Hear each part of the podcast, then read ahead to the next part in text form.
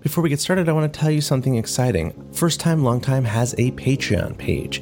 Patreon is a platform where you can make a small recurring monthly donation to keep First Time Long Time up and running. We are entirely independent. In fact, we is me. And though first time, long time isn't super expensive to make, it definitely costs some money and it all comes out of my pocket. So please consider going over to patreon.com slash first time, long time and chip in. A little bit goes a long way. And to those of you that have already given, thanks so much. Now, let's start the show.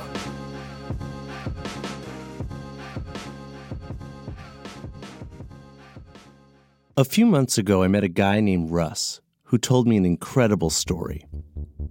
Back in the 60s, when he started following English soccer from the States, there was no way to watch his favorite team. So Russ came up with a clever solution. I had a friend living in Islington, and every Monday he'd send me the Sunday Times by mail. Eight days later, this brown package would arrive at my door in Boston. And and you wouldn't know the result beforehand? No. There was nothing. I mean, there was no way of hearing any soccer news at all at that time. So I would have this ritual. I'd go upstairs and I'd crack a beer and then I just opened my package. Would you read the other news in the paper? Not at all. Just straight to the results. It's funny, right? I mean, my heart would be pounding. It was just an incredible thrill, you know? It was just numbers like 2 1, 3 0, tiny bits of info. Dave Mackay scored, Greavesy, whatever, but it meant everything to me. I'm curious, what did you do with them when you were done? I saved them. Really? Every single last one. So we went to Russ's basement.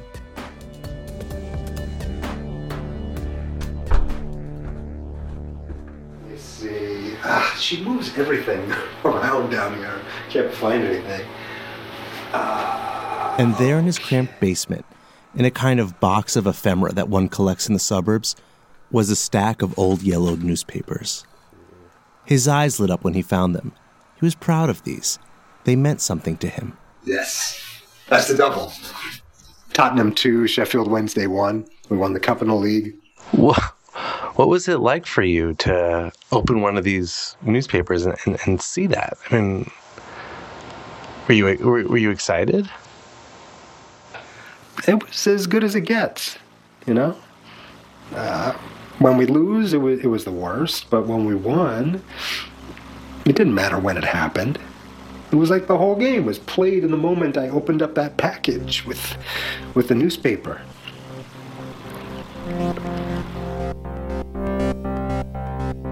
Standing there in the basement, listening to Russ, it struck me that I was seeing a time machine. A peculiar kind of time machine, one that only worked once.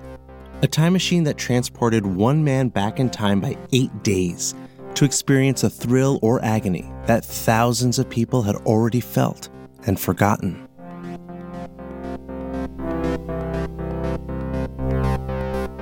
Yeah, it was also hard. I mean, if we won, I'd be thrilled, but like, who cared? Who was I going to tell? Oh man, my team won a week ago. It's like it happened, but also it didn't. So, this is First Time, Long Time, a podcast about the way sports can describe and form the world around us. I'm Aaron Wolf. And this episode is all about time travel and truth.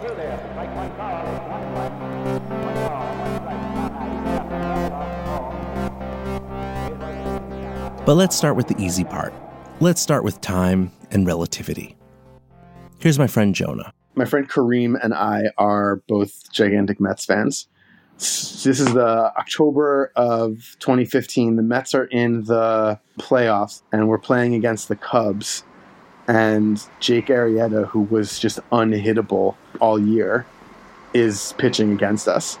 And I'm going to I'm going to watch this game at Kareem's, and we're both running a little bit late, so we know that it's going to be DVR'd. Jonah gets on the subway about 10 minutes before the game starts.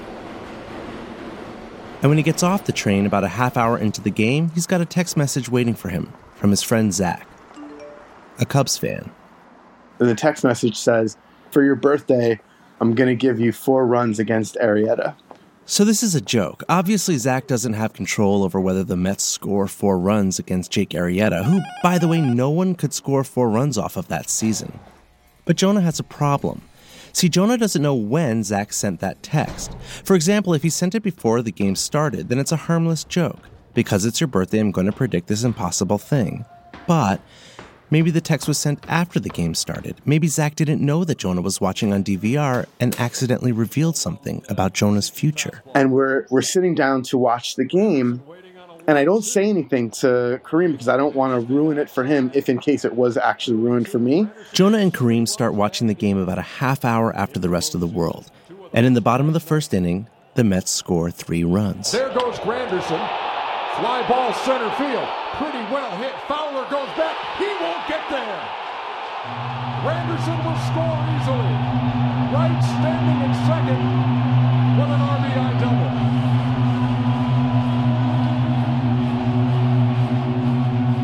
And now I'm like, oh wait, this is this text was real, and I'm watching this thing unfold in the past, in my present, but I have knowledge from the future. Jonah was standing with a foot in three different time zones. The minute he pressed play on the DVR, Jonah's present was 30 minutes behind the rest of the world. The rest of the world was living in Jonah's future, and because he knew this piece of information, the game he was watching was now in the past. Or at least he thinks all that might be true. He still isn't sure. Yeah, I mean, there's some, there's like this nervousness of the time traveler thing. Like, Yes, it's really I- right, weird. It's like It's re- I, I- didn't want to disrupt the space time continuum for anybody. right, but you also Like, don't yeah. know where you are in the space time. I mean, it's just I it's know where I- wonderful. exactly. I didn't know where I was in time. I didn't know if I was in like Eastern Standard Time present or game time present Right. or neither. on the ground in the hole. But then, in the bottom of the third inning, the Mets score a fourth run. It's an unbelievable achievement, but Jonah doesn't feel happy. He feels a sort of weird disappointment at having had this moment ruined for him. When I first got my first DVR, you hated it. I would watch games that were recorded. I recorded. was so I was so against it. Why? Um, I mean, part of it probably had to do with how excited you were about it. Um, but I think also there was something about the sanctity of the moment, and we were we were outside of it.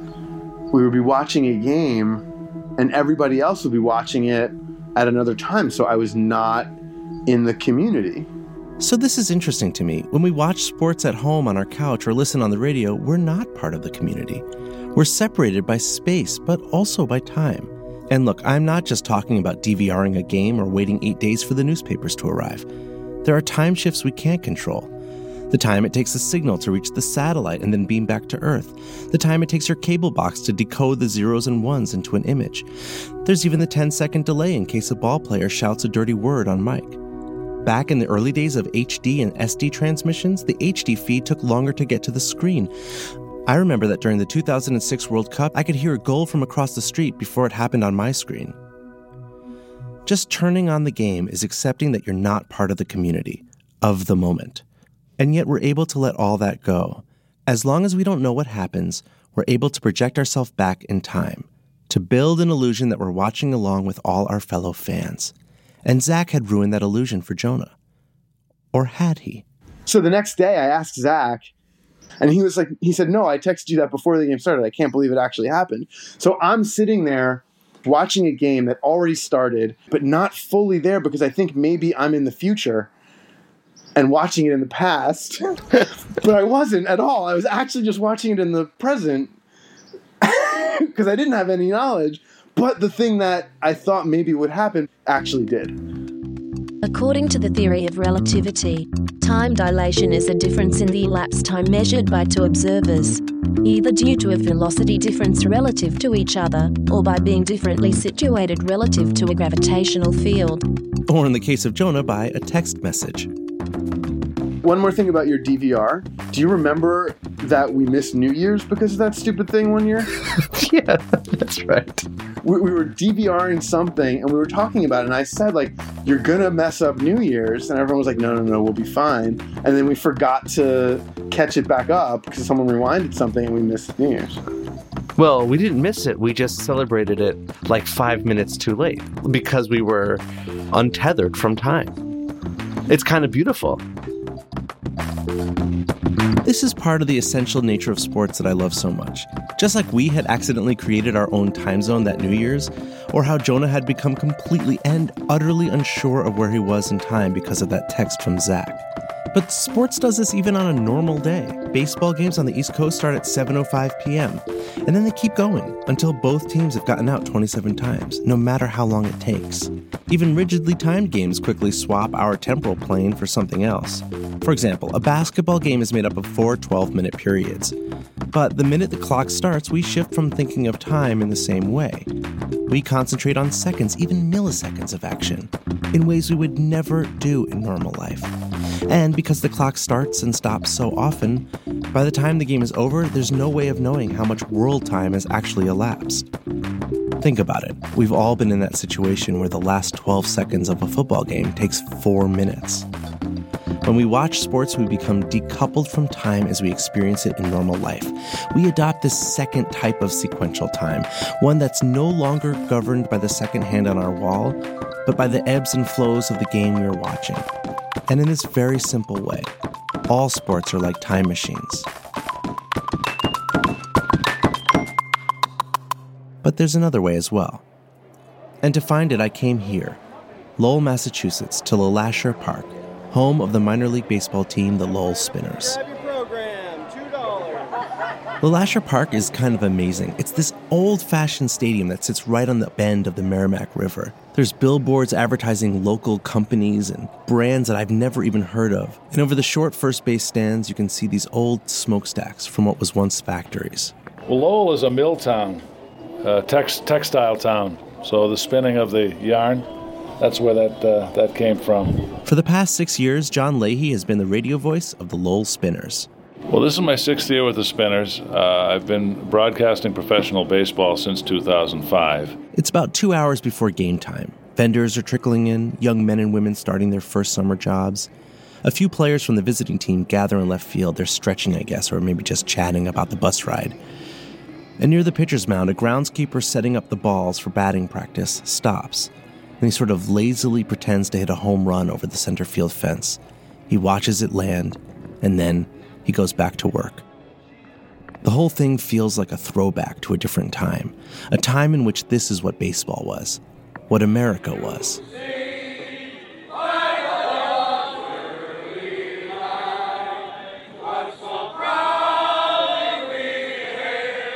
It feels like a time machine, but not the time machine I'm looking for. I'm here for something else. I actually I have um, a recording that I would love to play for you. Yeah, sure. Uh, let me just cue it up. So At Yankee Stadium in New York, it's the seventh and deciding game of the World Series, and Waite Hoyt is on the mound now, working the warm-up tosses down to Hank Severeid. This is Game 7 of the 1926 World Series between the St. Louis Cardinals and the New York Yankees. The voice you're hearing is Don Wells from the Liberty Broadcast System. I've come here to play this recording for John Leahy. Hank Severeid to get the sign now, as it dips into the full windup. Here is the pitch down, outside for a ball. It's one and zero, and the ball game is underway. Home leading off for the St. Louis Cardinals. No score. The ball game having just begun. This the top half of the welcome frame. Southworth there in the on-deck circle, and Roger Hornsby is in the hole.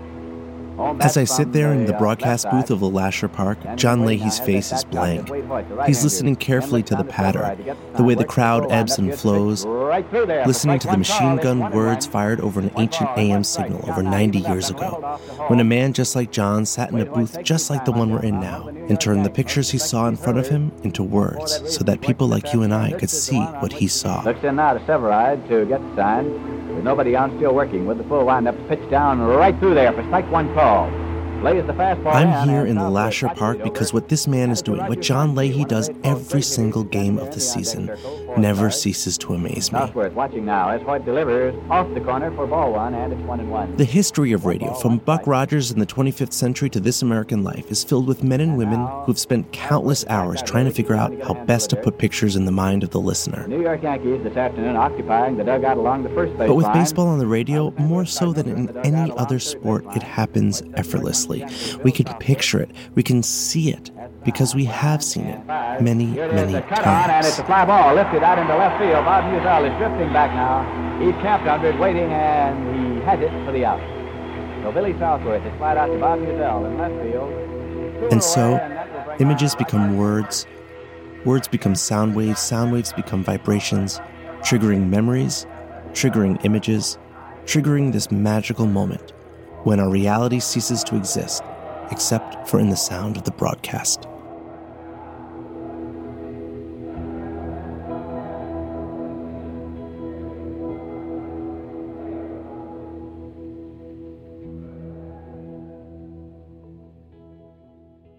I got interested in baseball very quickly because we were in a Cardinal territory, although they didn't have any local affiliates, you had to search the dial for a St. Louis station, and hopefully uh, there weren't too many clouds up- up above, and you wouldn't didn't have too much static. This is John Miley. There were days when uh, when my mother would come in and watch me listening to a ball game on the floor with my ear up against the radio, trying to determine what was happening in the game. She said, "What are you doing?" I said, "I'm listening to the ball game." John Miley is one of the largest collections of recorded sports broadcasts in the world. I got the recording of the 1926 World Series from his website a few months ago. And if there's anyone who knows about that magical moment when a radio broadcast sweeps you away, it's John. I started saving audio in 1947, I believe, something like that. I wish I had done it before, but I got a wire recorder in 1947 and started saving uh, radio calls of all sports. Soon he built a network of people to help him collect the radio broadcasts of sporting events from all around the world. You have one game l- to listen to. Uh, the last game that you could possibly listen to, which game would you choose? Maybe game uh, four of the 1942 World Series, since I'm such a Cardinal fan. Beazley rocks in the box. Here's his pitch. Right through there for a call strike. Fastball high. I can name you the starting lineup of the Cardinals. It was uh, Walker Cooper and Morton Cooper, uh, pitcher and catcher brothers. Jimmy Brown second, Marty Marion short, uh, Whitey Kurowski was third, Stan Houston. John Miley is an old man. He often loses his train of thought or forgets a word, except when he's talking about these recordings. My family calls me Mr. Nostalgia, and and a lot of people say, "Oh, I don't worry about the past. The past is the past." I said, "Listen, I I pay attention to today. I am working hard to do what I need to do today. I'm planning for the future. I plan as well as anybody else for the future. But you're not here today without your past. That's how much the the past means to me. Period." And these tapes serve as almost like a time machine to the past. They'll take you right back to that moment. Absolutely. Throughout our conversation, John kept coming back with stories about how people were touched by hearing recordings from their pasts. A woman hearing her grandfather's World Series home run, an aging broadcaster taken back to a forgotten moment from his past. Each little recording is a portal to another place. I wrote a film about this idea. It's called Record Play. And in the film, a cassette and a Walkman becomes a time machine that takes a husband back to the moment of his wife's death. The twist is that he can only stay there for the length of the recording. The minute the tape stops, he's spit back out into his living room, right where he started.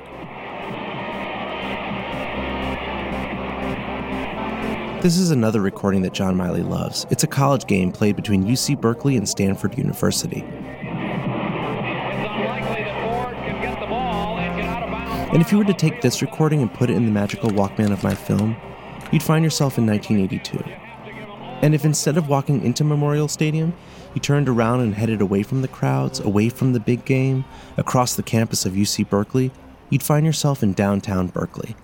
And in 1982, you'd have your pick of bookstores to walk into, where you'd find a new book by a first time novelist named W.P. Kinsella.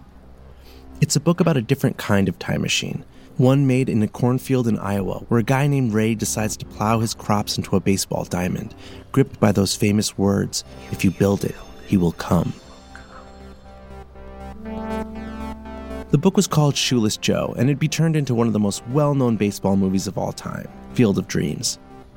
In the movie, Kevin Costner builds a baseball diamond, and the ghosts of baseball's past emerge from the rows of corn to play the game that they loved, as though baseball was this mystical portal to another dimension. Is this heaven? It's Iowa. And it's totally corny. But I think he's kind of right. Baseball on the radio is a mystical portal to another dimension. And I have proof. When we come back.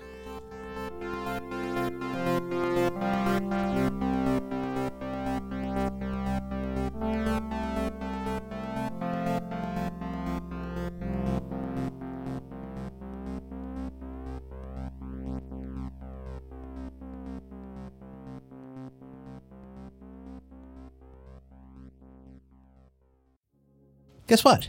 First Time Long Time has a sponsor. We're sponsored by Payfully. Renting your home or spare room can be a great way to earn some extra money. Everyone knows that. But if you've ever done it, you know that it can take months to actually get paid. And that's where Payfully comes in. Payfully is a safe and secure way to get paid for your upcoming reservations within 24 hours of them being booked. Payfully will deposit directly into your bank account with funds usually available the same day.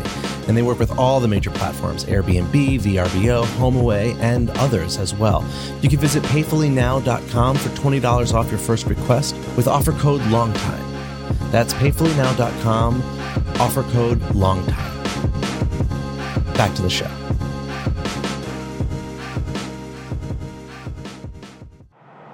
Babe Ruth on his first now. Pete Alexander taking his time. Old Pete, who already has won two World Series games, won't get credit for this one in the record. We're back in Lowell now, listening to the 1926 World Series. There are two outs in the bottom of the ninth inning. Babe Ruth is on first. Here's Lindsey Nelson giving us the play-by-play. Here's the pitch. It is outside, and Ruth is going. The throw is going through now to second base. Ruth is sliding in, and the crowd is up at second base, and he's out of there. Babe Ruth is out at second, and the ball game's over. The Cardinals are champions of the world. This is a famous final moment in a ball game.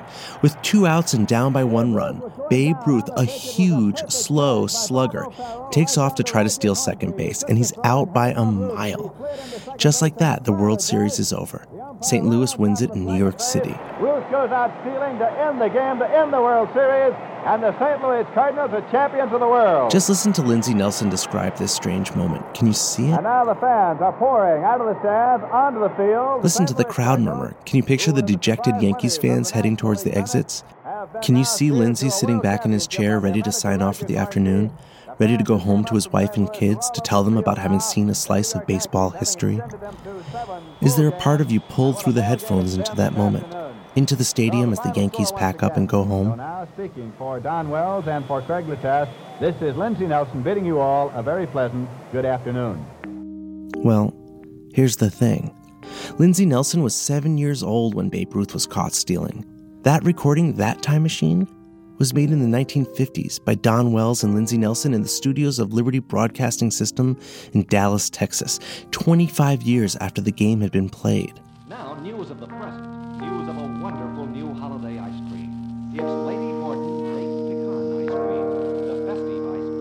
Gordon McLendon owned a company called Liberty Radio Network. They were based in Dallas, and uh, and they were allowed by Major League Baseball to in the evening to do a game that had been played that that afternoon. So they would find out what happened in the game, pitch by pitch, and then that night the announcers would get on the air and do the ball game. If there didn't happen to be a ball game on a certain day, they would go back and recreate a game from the past, like the 1926 World Series Game 7, which was a very famous game. Everything you just heard of the 1926 World Series was fake. It was a recreation made in a studio to fill a few hours of airtime. But did you catch that other thing? They were allowed by Major League Baseball to, in the evening, to do a game that had been played that, that afternoon. Two guys alone in a studio in Dallas were essentially Jonah's DVR. Picture this. It's 1953, you've just eaten dinner, the kids are upstairs getting ready for bed. It's 6:58 p.m. You sit down in your brown leather chair, turn on your RCA radio, set the dial to AM 850 and then close your eyes. You've waited all day for this. The Dodgers play the Yankees at Ebbets Field this afternoon while you were at work, and you've studiously avoided the radio. You kept your eyes down on the streetcar so that you wouldn't see the evening edition with the scores. You haven't talked to a soul. And so, as the tubes warm up, you are transported to a moment six hours earlier.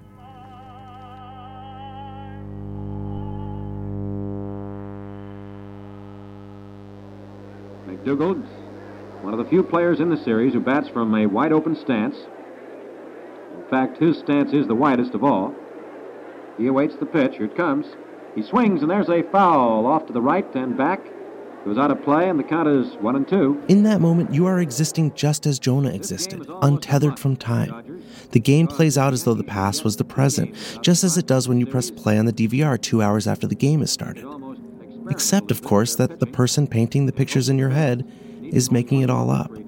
The game you're listening to is an invention. It's one man converting a few notes, some pieces of data, and a couple of rudimentary sound effects into epic theater just for you. Swing and a miss as he went after that overhand fastball, and he didn't get around in time. And it's one thing to listen to a game that you know is a recreation.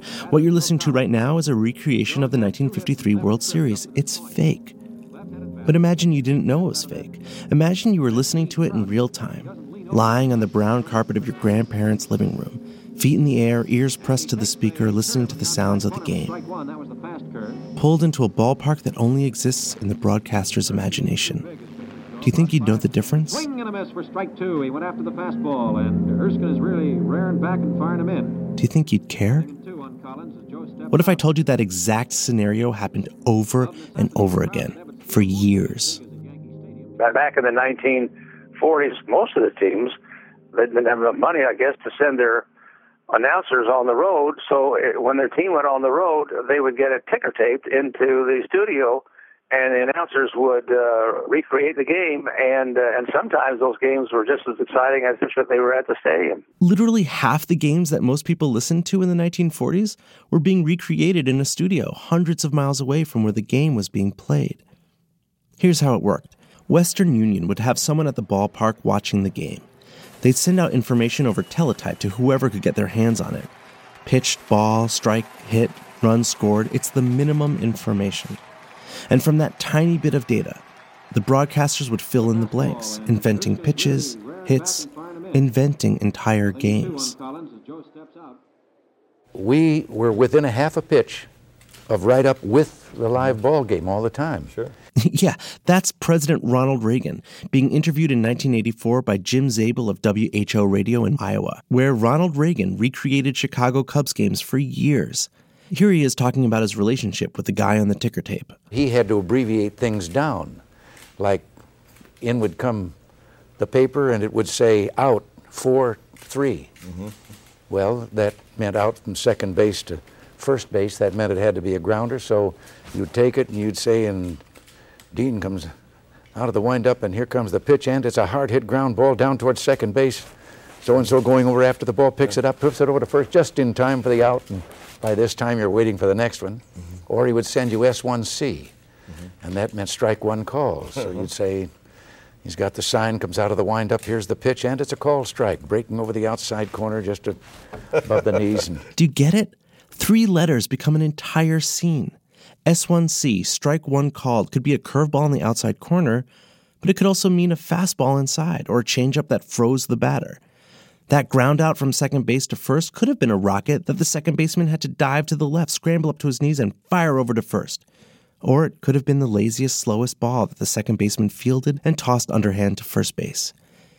It was either drama or total boredom.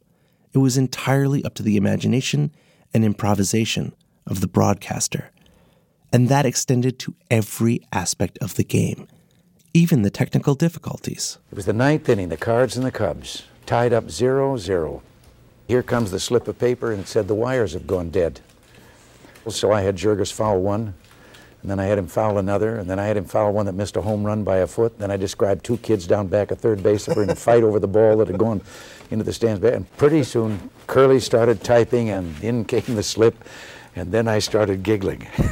I had trouble getting it out because the slip said Jurges popped out on the first ball pitch. It's amazing to think You could be listening to a game, picturing this epic battle between a pitcher and a batter, fouling off ball after ball after ball, and it was all a lie. And yet, I'm sure it was beyond exciting to the listener, and I love that. I love that so much that I made one of these time machines myself. That first thing that you heard in this episode, the conversation with Russ. I mean, if we won, I'd be thrilled, but like, who cared? That's not Russ. That's my friend Jacob. It's like it happened, but also it didn't. I met Russ at a bar in Boston and he told me that story, but then he disappeared. No emails, no phone calls, nothing. And at first I thought, well, I guess I'll never be able to tell that story. And then I thought, or I could recreate it. And look, obviously there are serious implications when it comes to real journalism and the news and all of that.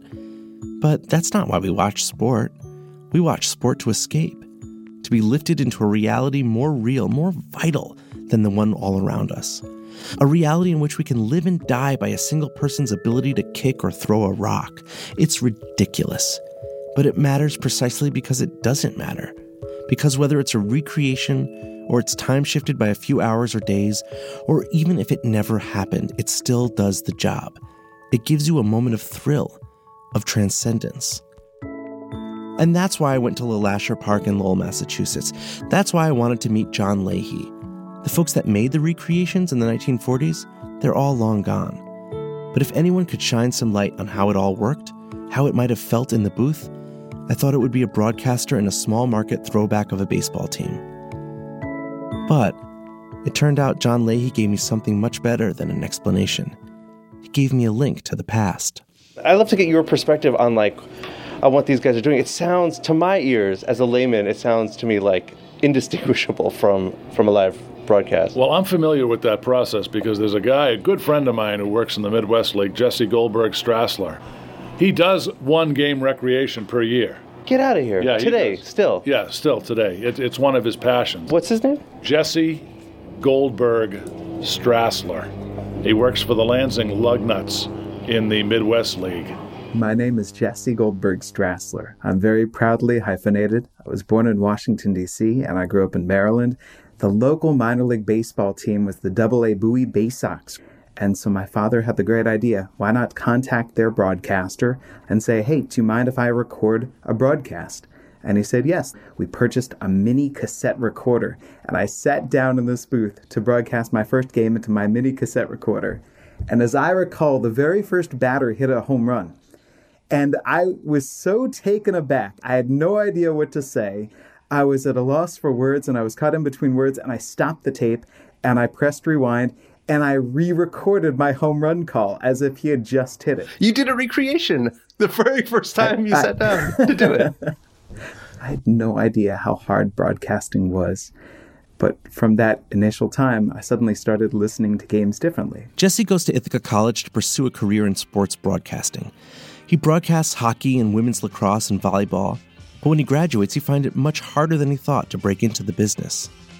My very first position out of college, I was doing audio description of musical theater. I was describing Jesus Christ Superstar like baseball play by play. Wow! So let's say someone wanted to go to see Jesus Christ Superstar and they're visually impaired. They would pick up their headset as they walked in, and I would be broadcasting to them. Now, I would not step on anybody's lines, I would not step on any lyrics, but if someone new entered, I would quickly say, A woman enters from the left clad in a blue dress. And then I'd get out of the way. to convince you that you made it and you're easily as strong as the And it was just play by play, right there to help you understand and see what is the scene right now? What does everything look like? Well, I have chills. I have chills hearing this. First of all, I had no idea it was something that happened. But second of all, what an incredible way to learn how to translate visuals into language. I learned a very important lesson from that because I described as someone entered, I said, a gorgeous woman enters from the right.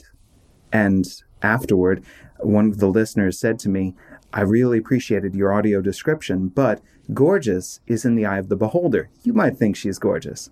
Just describe her to me and let me decide whether she's gorgeous. Don't make that opinion for me. The next summer, Jesse gets his first job in baseball, working for the Brockton Rox, an independent team playing in Brockton, Massachusetts.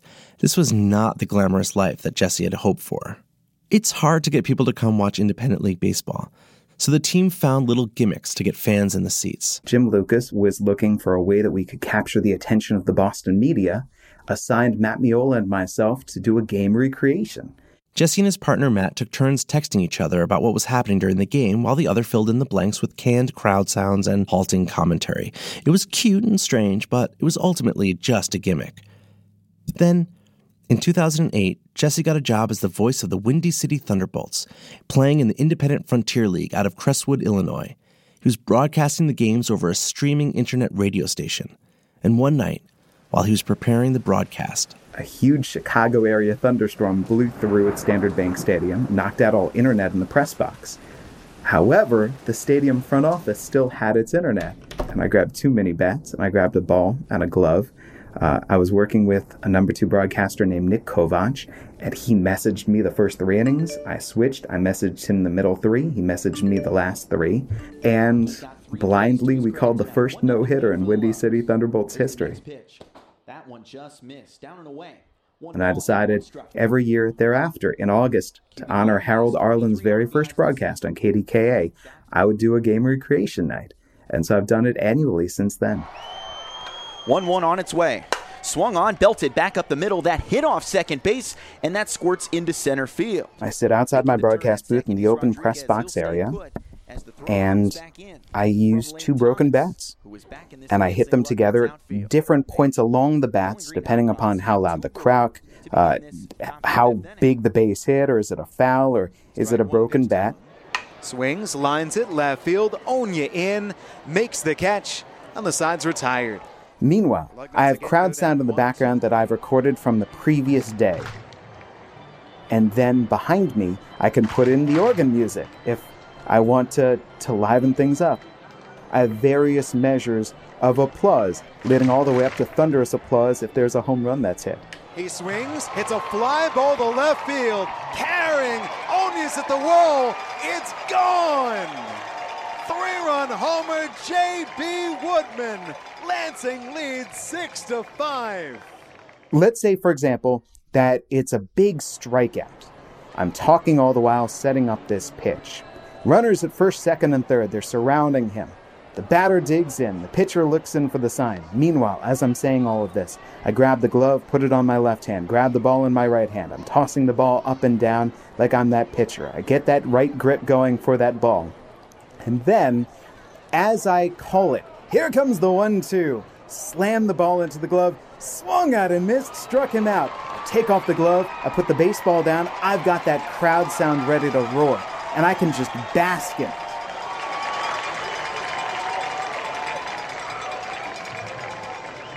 And then I come back and I bring that volume back down. I'll go, stranded, the bases loaded, side retired. Let's go to the bottom of the eighth. Here's the score, and I send it right to break.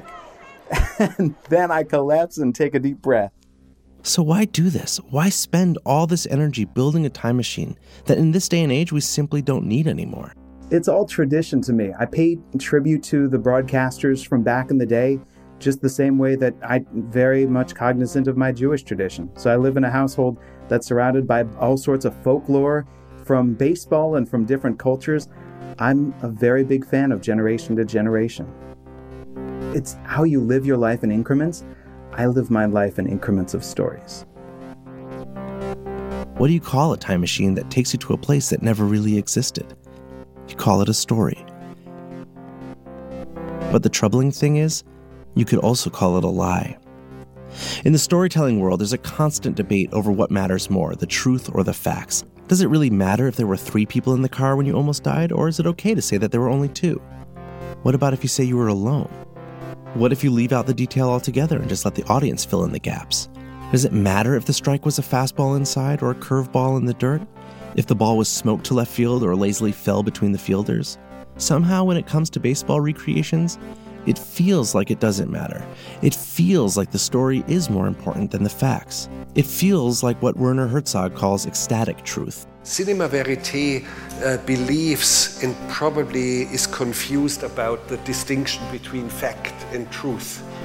It's a, facts are something very superficial and, and, and they uh, ultimately get the accountant's truth. So there's an accountant's truth and there's something much deeper. And you will find that in great poetry. When you listen or when you read a great poem, it will occur to you very abruptly that there's a deep, enormous truth in this poem. It's about me believing and me seeing it. So when I'm describing it for you, I'm believing that I'm seeing it right now. It has to be things that I believe happened. It has to be things that I can see, that I can relate to you and place you right there. So is the game playing in your head? Yes, without a doubt. Marcus Swinging a line drive, left field, hit well. Orozco back to the wall, jumps up and he made the catch. Orozco leaping at the fence. Rob Scream.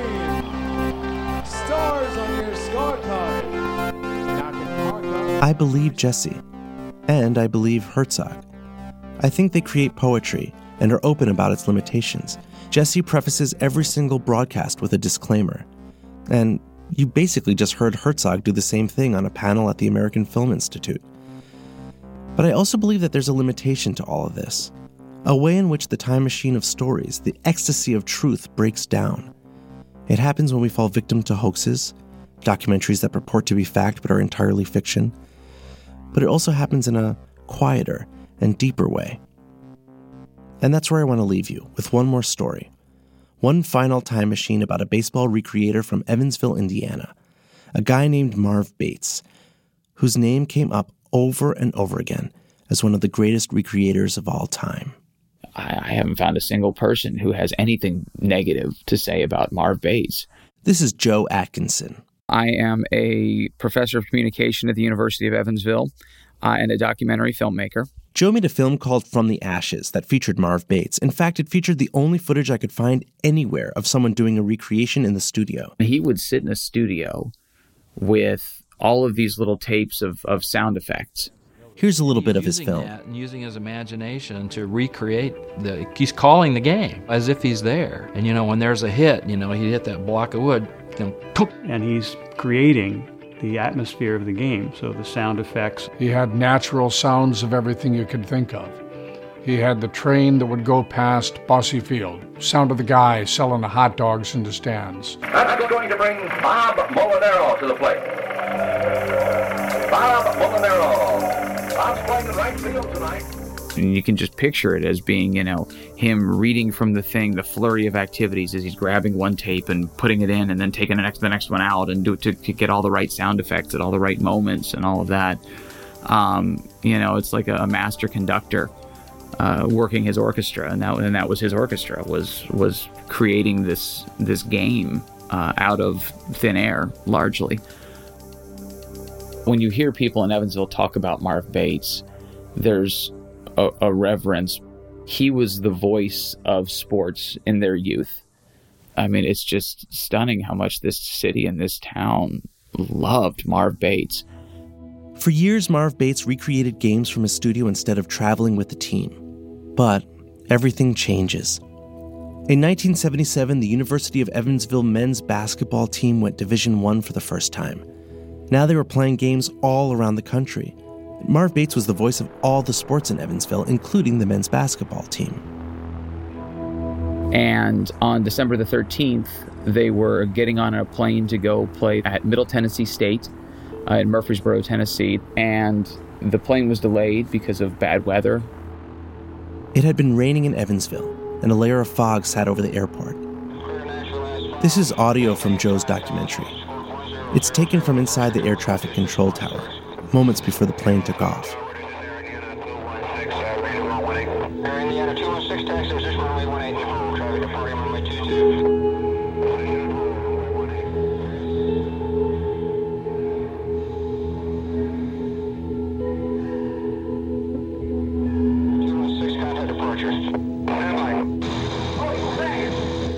That's one of the air traffic controllers. He's saying it crashed, crashed, crashed. Everyone on board was killed. 29 people, including all of the players, uh, the head coach, uh, several supporters, as well as Marv Bates, who was on the plane to go and broadcast the Aces game the next day. It's the cruelest sort of tragic irony. A man who made his name by recreating broadcasts of games he couldn't afford to attend finally gets to the position to be flown around the country and ends up dying in a plane crash on his way to broadcast a game. This is a time machine for one person. I don't know who it was yelling, It crashed, it crashed, but that man, upon hearing those words, I'm sure remembers every single detail of that moment, every feeling, every tear shed by the people of Evansville. But for us, it is only to imagine. We can try to fill in the blanks. We can try to picture what it might have been, what it might have felt like. We can recreate the story in our minds from the tiniest of details. We can even believe that there's a part of us there, feeling it, mourning with them. But it's not the same. This time machine is not for us. And so all we can do is listen and think of Marv Bates and those 29 people and hold a space in our hearts for those that do remember.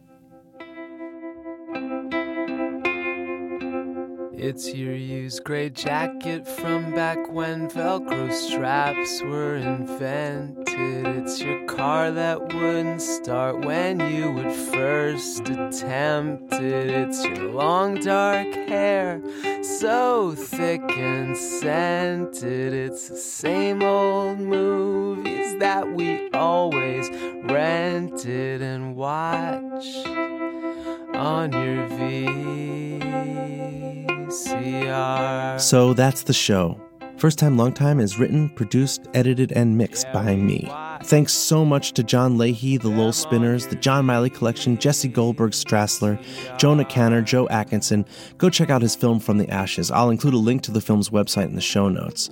And thanks to Jacob White for being the voice of Russ, who, by the way, if you're listening, Russ, I'd love to check out your collection of newspapers. The song you're hearing right now is Winter Cavities by David Heatley. You can check out his music and his art at davidheatley.com. Politician that we hated when he was elected. And please go to my website, firsttimelongtime.am, for more information about everything you heard in the episode. And if you liked what you heard, please consider becoming a patron. Go over to patreon.com slash firsttimelongtime to help cover some of the small costs to make this podcast. And to those of you who have already donated, I cannot thank you enough. From the bottom of my heart, it means the world to me that you believe in this little thing. And finally, as a sign off, here's Jesse Goldberg Strassler one more time. With great thanks to Aaron Wolf, I'm Jesse Goldberg Strassler. This is First Time Long Time. Here's wishing you well from Michigan State Capitol, and thanks for your company. Thanks for listening. It's your eyes hiding secretly behind your glasses. It's that kiss goodbye when I was late for my classes. It's how you ignored those kids when they tried to harass us. It's the race to your car when we could see who was the fastest. La la, la la la. La la la la la la la. Winter tends to leave cavities. Winter